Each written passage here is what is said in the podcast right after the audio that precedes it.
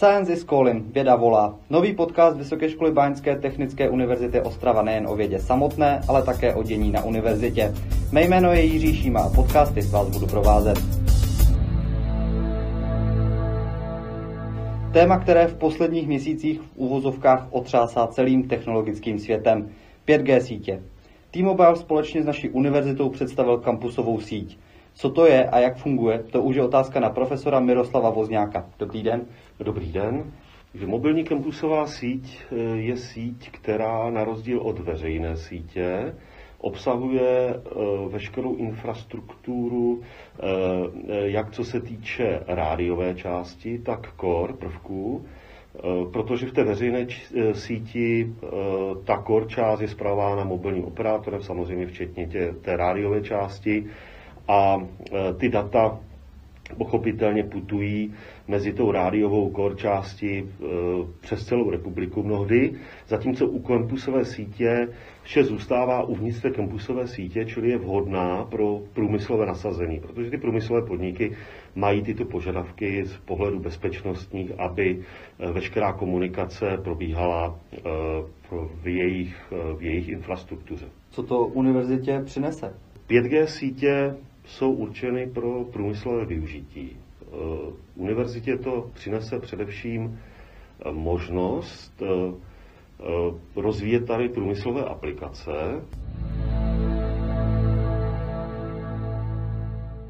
Tak co se týče využití, tady bych zmínil, že ty 5G sítě jsou určeny jak pro outdoor pokrytí, tak indoor pokrytí a nabízejí garantovanou úroveň kvality.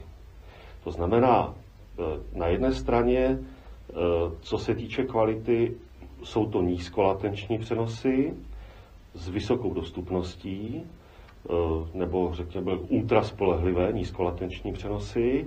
A na druhé straně jsou to vysokorychlostní přenosy. Takže můžete si představit využití například při, v autonomním řízení, kdy ty odezvy té sítě musí být na úrovni Eh, milisekund. Eh, taková 5G síť v, eh, je schopna nabídnout v té krajní možnosti až 2 milisekundy latenci a 20 gigabit za sekundu kapacitu.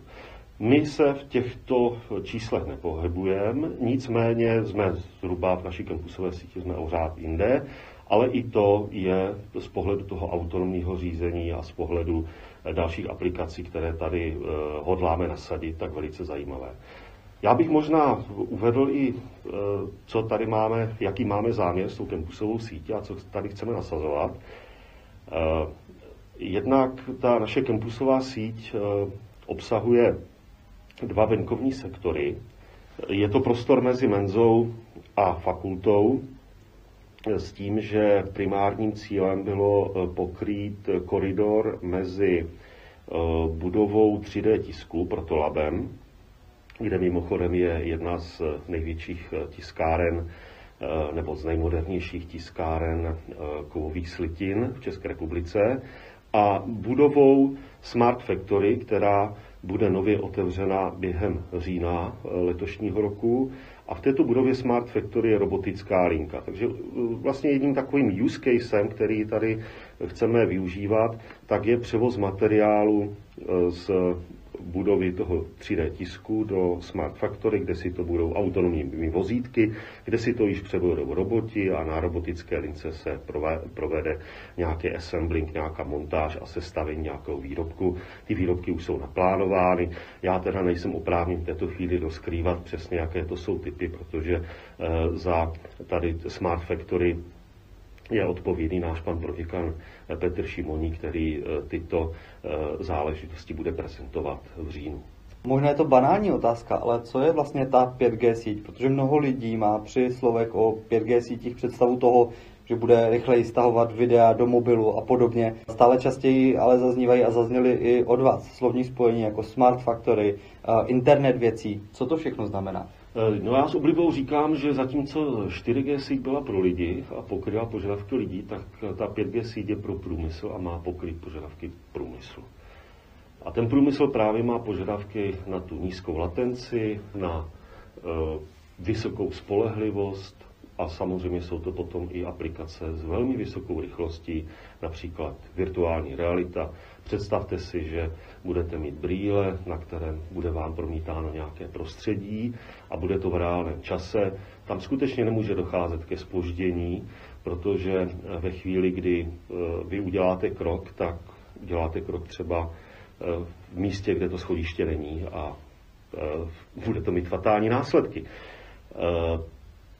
U videa tady bych chtěl ještě podotknout, že zatímco my eh, používáme třeba v, eh, že v DVB-T2, teď je používána H265, což je výborný kodek, nebo v DVB-T byla používán kodek H264 MP4, tak eh, tyto kodeky jsou vysoce, mají vysoký poměr komprese, jo, ta komprese tam může být až tisícku jedné, nicméně za tu kompresi zaplatíme právě spoždění.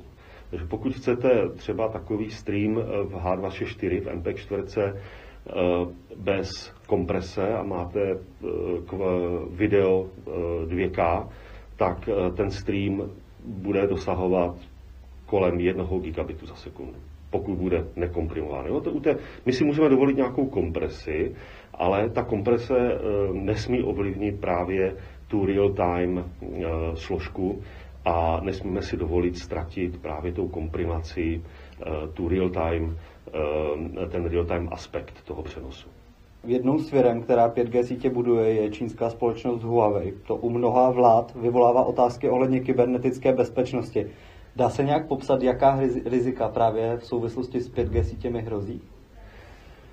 No prokázání, řekl bych, prokázání nějakých rizik u firmy Huawei, tak tady ve světě proběhlo už řada, řada hm, řekl bych, eh, případů. Eh, I stanice BBC odvysílala velmi zajímavý případ, který se udál ve společ- v souvislosti s firmou Huawei v Addis Abebě.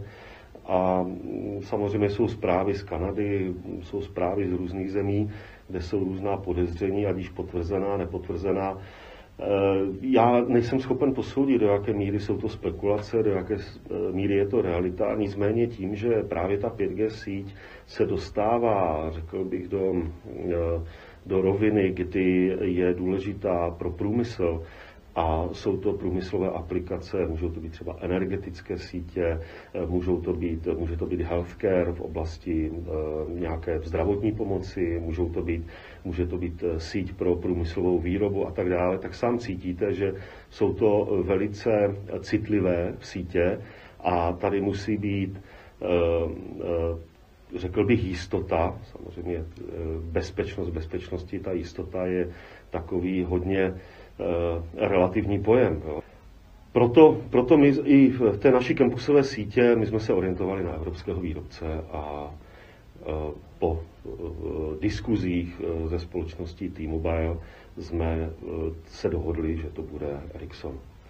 Eh, tady bych ještě podotkl, že financování je zajištěno z rozpočtu nebo z balíku Deutsche Telekomu pro odpilotování právě 5G campusových sítí v České republice. Sítě páté generace vyvolávají také otázky bezpečnosti, co se týká zdraví lidí. Například v Británii už se vyskytly desítky žhářských útoků na vysílače, které byly motivované právě strachem o zdraví. Může síť nějak ohrozit lidské zdraví? E, tato otázka ve společnosti rezonuje. Jo, a je, je, dobře, je dobře, že se lidé zajímají o to, jak e, elektromagnetické vlnění může ohrozit zdraví. Zhodneme se na tom, že nechat si zářit několik vatů do hlavy není nic příjemného a nebude to nic zdraví prospěšného. Eh, nicméně tady bych, tady bych asi začal tím, že my eh, jako lidé žijeme v prostředí elektromagnetického záření. Když vyjdete ven, dostáváte elektromagnetické záření eh, prakticky všude. Od slunce, když jste doma, zapnete si radiátor, tak teplo je přenášeno buď vedením, nebo je vyzařováno z těch radiátorů. Je to zase elektromagnetické vlnění Eh, otázka, otázkou je spíše nastavení limitů a nastavení, nastavení maximálních výkonů přijímaných tak, aby nemohlo dojít k nějakému ovlivnění buněk. Jo? Ty degradační procesy jsou popsány v souvislosti se zvýšením teploty, se zvýšením teploty, která souvisí s příjmem energie, která samozřejmě v tom elektromagnetickém poli, nebo kterou přijímáme tím elektromagnetickým zářením. A je to nastavení limitu. Ty otázky jsou spíše na orgány, které nastavují tady tyto limity a potom na Český telekomunikační úřad, který je organizací státní, e, organizací státní zprávy, která je oprávněna kontrolovat dodržování těchto limitů.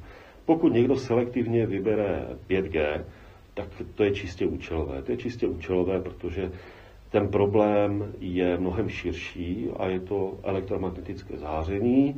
Co se týče e, jiných e, generací, ať už to bude 2G nebo stále 3G, které nám tady funguje, nebo 4G, tak paradoxně u 5G ty vysílací výkony jsou nižší.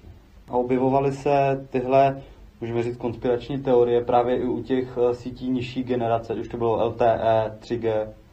Ano, objevovali se, objevovali se, ale ne v takové míře jako u 5G. Jo, to, že by někdo útočil přímo na vysílač, že by někdo zapaloval, že by někdo protestoval, že by se zakládaly takové velké, velké mm, eh, ve společnosti, velké aktivistické skupiny, tak to je, to je teďka záležitost 5G.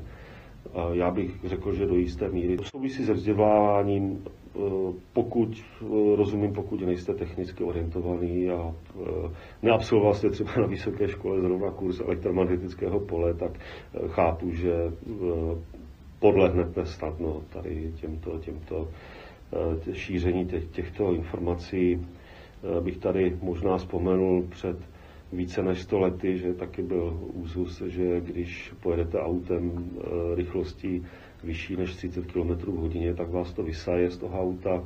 Jo, taky když e, Graham Bell vynalezl svůj telefon, tak, tak v Británii jeden z lordů prohlásil, ať si to nechají, máme dostatek poštovních holubů. Nakonec je to vždy kompromis. Je to kompromis mezi potřebami společnosti, která potřebuje komunikovat bezdrátově vysokými rychlostmi. Je to na druhé straně, samozřejmě je to ochrana zdraví a na další straně jsou to nějaké zájmy e, třeba i profitu mobilních operátorů a výrobců těch mobilních zařízení. Takže to všechno se setkává a nachází se nějaký kompromis. A teď záleží, nakolik, nakolik Eh, řekněme, ty tlaky, které některé z těch stran eh, eh, převládají. No já si myslím, že, že ty limity jsou nastavovány velmi, mm, velmi opatrně a tady, co se týče frekvencí, které se pohybují v sub-G pásmech, sub 6G, to znamená pod těch 6G GHz, v tom žijeme tady prakticky permanentně, máme s tím zkušenost, tak Eh, tam eh, je to, je to poměrně jasné, co se týče milimetrových frekvencí, které se pohybují potom eh, v té 5G síti, například je to 26 GHz nebo 60 GHz. Zatím nemám zprávy o tom, že by přímo mobilní operátoři nasazovali síť na těchto, na milimetrových vlnách, nicméně je to možné a tam ty vysílací výkony jsou skutečně velice, velice nízké. Pane profesore, děkuji za váš čas pro podcast Science is Calling. Děkuji vám. A teď už náš fakt na závěr. Věděli jste, že 5G sítě se v Česku budou testovat v pěti městech? Konkrétně jde o Bílinu, Karlovy Vary, Jeseník, Ústí nad Labem a Plzeň. Města zvítězila v soutěži vypsané Ministerstvem průmyslu a obchodu. Díky, že jste poslouchali druhý díl podcastu Science is Calling. Pokud se vám líbil, doporučte ho svým spolužákům, kolegům, studentům